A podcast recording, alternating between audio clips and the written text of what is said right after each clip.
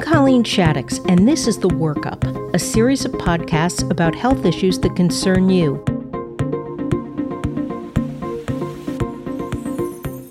CHIT knows that our listeners are facing extra stressors in the face of this pandemic. So we're being joined by Dr. Megan Smith, who's going to offer us some helpful tips on taking care of our mental health during the crisis. Dr. Smith is an associate professor in the departments of psychiatry in the Yale Child Study Center at the Yale School of Medicine. Welcome, Megan. Thank you for being with us once again. Thanks, Colleen. Great to be back with you. So, today we are going to talk about adolescence. It seems to me coronavirus really makes it tough to parent and adolescent, people who want to be independent, people who don't want to necessarily follow rules, people who really long to be with their friends. How can parents and teens negotiate this crisis together, stay safe, and still kind of like each other?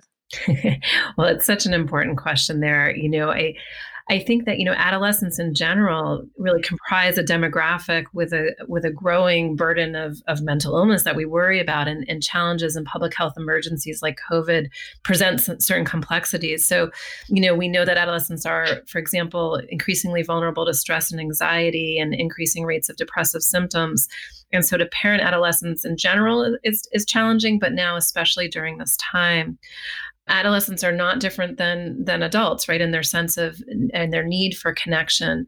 But a couple things are different. You know the adolescent brain is still developing and so there's a tremendous focus on you know a, the here and now and the present. And so it becomes really difficult to talk about things like social distancing and physical distancing because that requires future orientation and future thinking.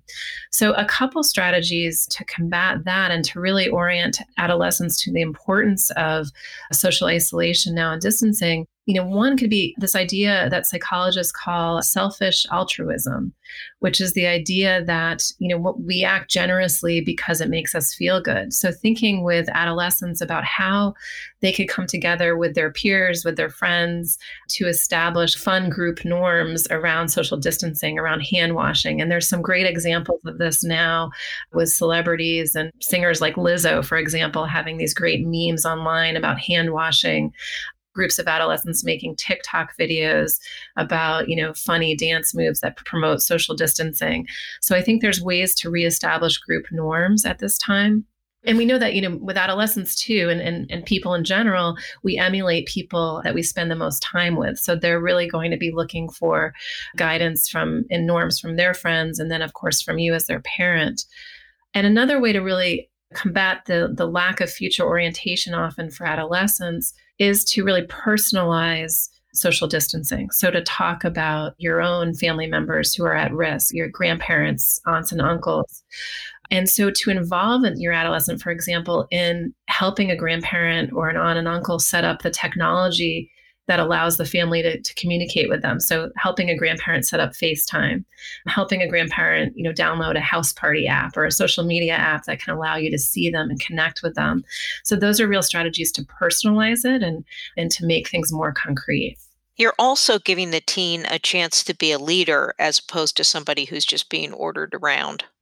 Great point. And that's exactly another piece that comes out of that strategy of promoting altruism. It is leadership, you know, and it's also promoting, you know, I would say hope that if we kind of come together as a family, come together with our friends, we can actually change things and make things better kids are really missing a lot of once in a lifetime things. They are missing graduation, they're missing prom, they're missing sports seasons, they're missing college tours. Like there's a lot of loss going on for teens. And how can a parent help their adolescent child process that?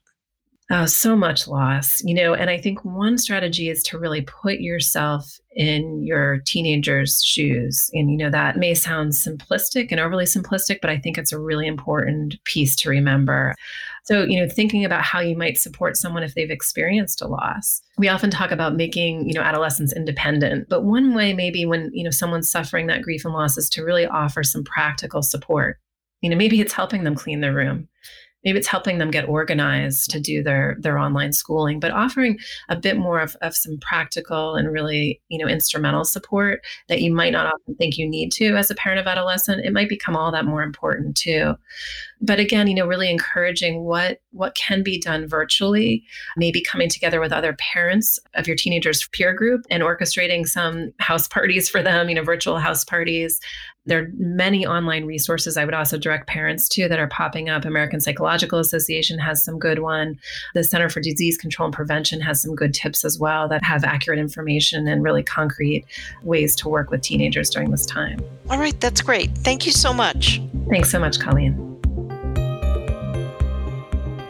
I'm Colleen Shaddox, and this has been The Workup, a production of the Connecticut Health Investigative Team. You can find more information at our website, c-hit.org.